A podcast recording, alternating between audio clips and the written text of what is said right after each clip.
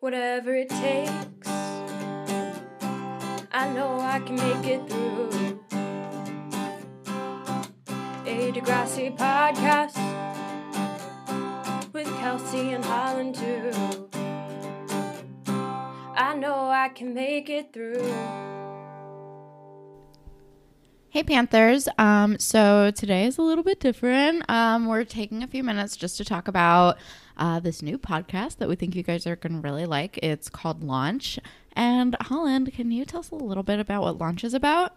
So, um, I'll start off with who is kind of heading up the podcast. His name is John August. And if that sounds familiar to you, it's because he has written a ton of movies. He's written Charlie's Angels, Go, Big Fish, and Charlie and the Chocolate Factory. I've maybe heard of some of those movies. Like Big Fish definitely doesn't make me cry every single time. I don't know. I think I definitely have Big Fish on DVD because it. I don't know why, but I do, and I do love me a Charlie's Angels watch party. Oh my god.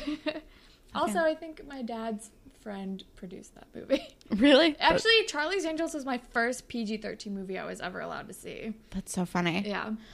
Anyway, about John August. Um, so he wrote all these great movies, um, but then he got to a point in his career where he wanted to try something different, and he started writing a book in October 2015.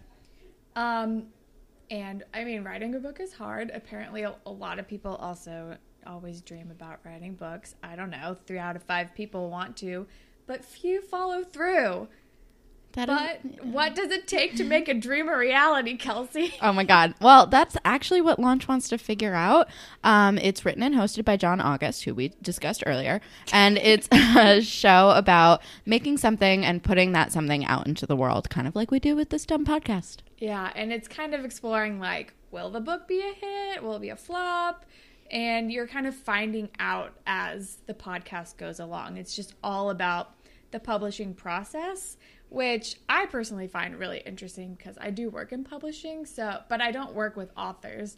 So I think this is just kind of like from an author's point of view, figuring out how a book gets made, like what the pitching process is like, what the writing process is, what it's like to deal with the publishing. Yeah. And like just like the stress and excitement of like, is it going to be good? Is it going to be bad? Are people going to like it? I don't know. Plus, it's by the Wondery Network, which is, you know, they made Dirty John, which Yeah, we have which both we have both talked about on this podcast. exactly like we've both used it in our like wrap up grapevine plug section Um, so without further ado, we do actually have a clip of the podcast for you guys to listen to and to check out.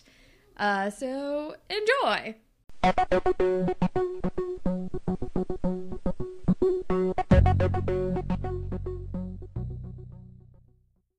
Hi, my name is John August. If you Google me, you'll see I'm mostly a screenwriter. I wrote Big Fish and a bunch of other movies. Two years ago, I started writing a novel. It was something I'd never done before and knew almost nothing about. At the same time, I started recording interviews with authors and agents and publishers and everybody remotely connected to this book I was writing. I didn't know exactly what I'd do with all those interviews, but I had questions, and I figured I might as well get the answers on tape. Now my book is coming out. Two weeks from today, you'll be able to buy it in stores.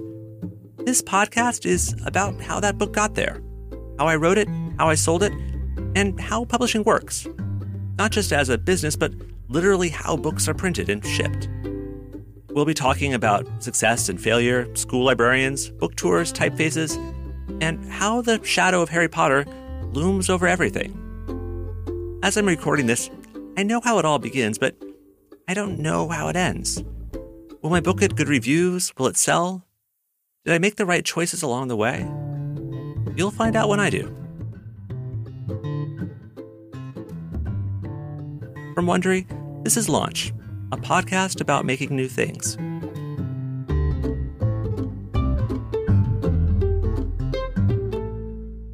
I've never made this kind of podcast, the kind with audio clips and music and ads. For the last six years, I've hosted a weekly podcast about screenwriting called Scriptnotes. One of the recurring bits is that my co host Craig hates podcasts. As you know, I listen to exactly zero podcasts, including this one. Me, I love podcasts, all kinds. I currently subscribe to 65 of them. One of my favorites of the last few years is called Startup. You've probably heard it. It tells the story of Alex Blumberg as he struggles to establish a new company. Week by week, you can hear it grow and change. The basic format is that Alex talks directly to you and tells you what's going on, sort of like I'm doing now. When you go back and listen to it a second time, you realize there's some sophisticated techniques he's using. For example, this will be probably the biggest and um, most long term project of all your projects. That's my agent, David Kramer. You just have to make that that decision for yourself, how you see the next several years of your life. See that? I'm foreshadowing that there's a big choice I'm going to have to make, a life changing decision, and I'm going to have to make it by the end of the episode. One of my other favorite shows is called Planet Money. They did this series called The Story of a T shirt, where they tracked the process of making a t shirt from growing cotton to delivery. I love stuff like that. Process. So let's go back to the beginning of this whole adventure. Let's see how it all started. If you listen to a bunch of podcasts, you start to notice some tropes. Like, whenever you hear this kind of drone, you know something bad is about to happen, especially if there's an out of tune music box playing. And then the narrator says something like On June 19th, 1977, a young boy went missing in the mountains of Colorado. His family was camping in the Roosevelt National Forest along the Middle St. Vrain Creek. It was hot that afternoon. Still, average lows for June dipped into the 30s. A boy in shorts and a t shirt was at risk for hypothermia, particularly if he got wet. The more immediate concern was bears. Black bears were frequently sighted in the area, attracted by an easy meal from the campground trash containers. Bears are foragers, they rarely attack adults. But a six year old boy alone in the woods might not fare as well. The boy's father, Hank, and his 11 year old son, Bill, went searching for the boy. The mother, Nancy, and her mother, Helen, stayed back at the campsite. They yelled the boy's name until their voices went hoarse. This is the story of what happened to that boy in the woods. I should explain here that six year old boy is me. I didn't get killed or abducted. It's not that kind of podcast, remember? This story about getting lost in the woods is really important for understanding why I decided to write this book. It pretty much explains why I am the way I am. Here's how my mom remembers that day. We were up in Camp Dick, which is a Forest Service campground. We'd gone up probably on a Friday night, so we had had lunch. Your grandmother and I were sitting chatting, and you and your dad and your brother Bill were going to go exploring around. So you left. Pretty soon, I can't tell you exactly how long it was, but here come your dad and your brother, but no you. And I said, Where's John? John wasn't there. I probably got a little teary eyed, like, Where's my kid? Here's my brother Bill. Mom started calling for you, and mom was kind of freaking out, like, you know, John, John, where are you? So finally, your, your dad and, and Bill decided they would go back out and look. And it seemed like it took forever. I was a smoker back then. I'm sure I lit a cigarette, you know, and probably smoked it down to the nub. You know, she was scared. She, you know, she didn't know where, where you were. You know, it's the forest. You know, you know, it's you, you don't know what kind of animals might be out there. To my family, this is the tale of how John got lost in the woods. But the truth is, I wasn't really lost. This is what happened. See, I'd found this trail, and I was curious where it went. So I followed it. There was a little creek, and I, I made my way across the rocks. I wasn't actually that far away. But I also remember like hearing you and not going back. Does that sound like me? Yes. if truth be told, yes. I mean, because um, if if you were busily involved in something, uh, here again, you know, mom could wait. I could hear their voices calling for me. But there was another voice, this inner voice that was louder, more insistent. It was urging me to keep going a little further, to see what was around that next bend. So I kept walking.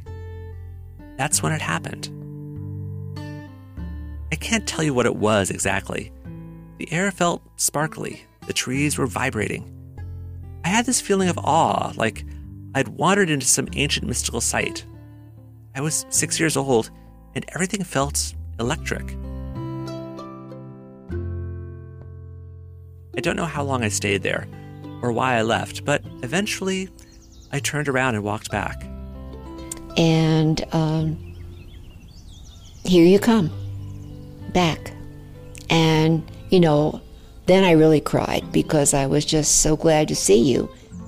Something happened that day in the woods. I don't know what it was, but I have the echo of a memory, this sense of wonder. I've been chasing it all my life. Maybe you feel it too? That notion that there's something hidden just out of sight, just around the bend. All I know is I see a trail and I want to take it.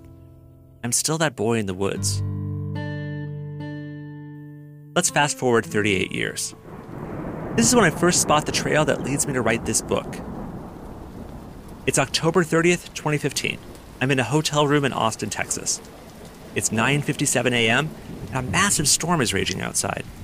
I press my phone against the window to take a video because it feels like a movie. Winds are howling, lightning fills the sky. On a nearby building, I can see this American flag. It's whipping so fast, I think it might tear off. It's been like this for days. The airport is shut down because the traffic control tower is flooded. I mentioned the storm because it explains why I didn't leave the room much that weekend. If the weather had been better, I would have explored the city or had beers with friends. Everything would be different.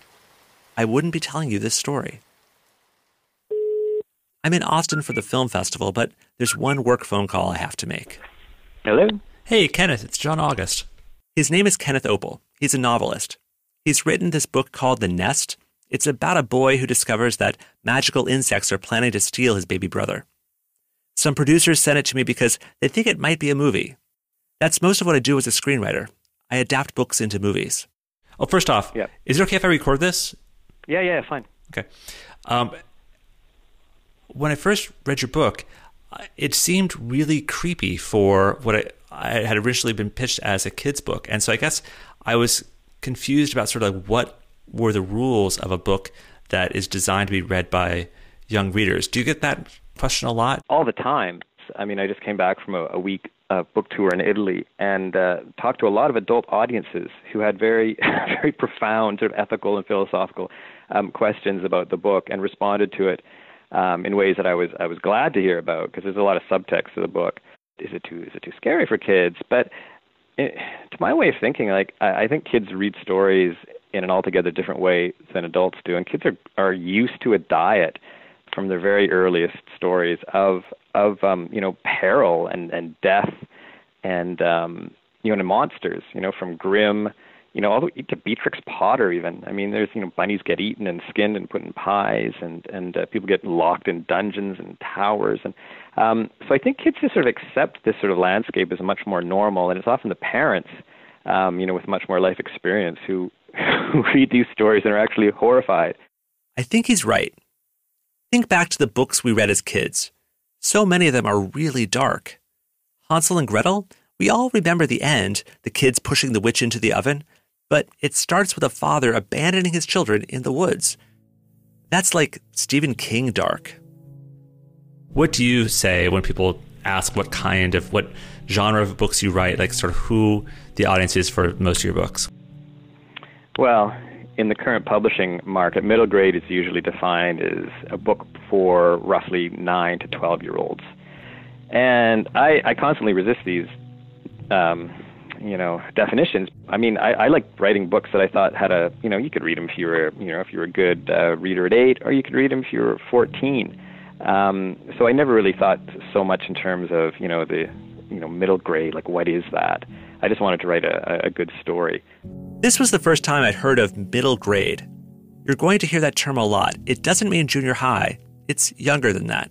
To me, like the middle grade is sort of the golden age of, of, of, of reading as a child. Like you never love a book as much as, as the books you loved when you were that age, like sort of that 8, 12. It's sort of that sweet spot um, for kids. Like a, and a lot of kids sort of after 12, they sort of dro- they start dropping away. That's why I, I love that age group. Because it's also, you know, it's still such a great time of life. It's still so full of curiosity and, and, and wonder and potential, and it's not it's not cynical yet. Um, you know, the possibilities are still huge. In most middle grade titles, the hero is roughly the same age as the reader. Think Harry Potter or Percy Jackson. The reader can easily imagine being in the hero's shoes. I mean, there's lots of famous adult books with child protagonists, but for me, the the difference between you know an adult book and a middle grade book even if they have child protagonists, is that there's no um, there's no gloss, there's no editorializing, there's no retrospective commentary on what that kid is doing. You know, with a middle grade book, it's like it's like all present tense. You know, this kid, you know, is having this incredibly intense and and and stressful experience that he's really not equipped to have, and yet he finds all this inner strength and then you know becomes a warrior and you know defeats this this monster really on his own. There's sort of a template for middle grade fiction. You start with an ordinary kid, but then he discovers something extraordinary that the world is different than he assumed.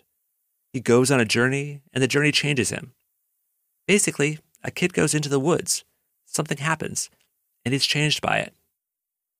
Kenneth and I talk for about 45 minutes. I don't tell him, but by the end of the conversation, I have a new plan. If you're curious what happens next, you can subscribe to Launch on Apple Podcasts or wherever you're listening to this right now. And if you're listening on a smartphone, tap or swipe the album art to find a link that will take you to the show. Thanks for listening. And until next time, I'm John August, and from Wondery, this is Launch.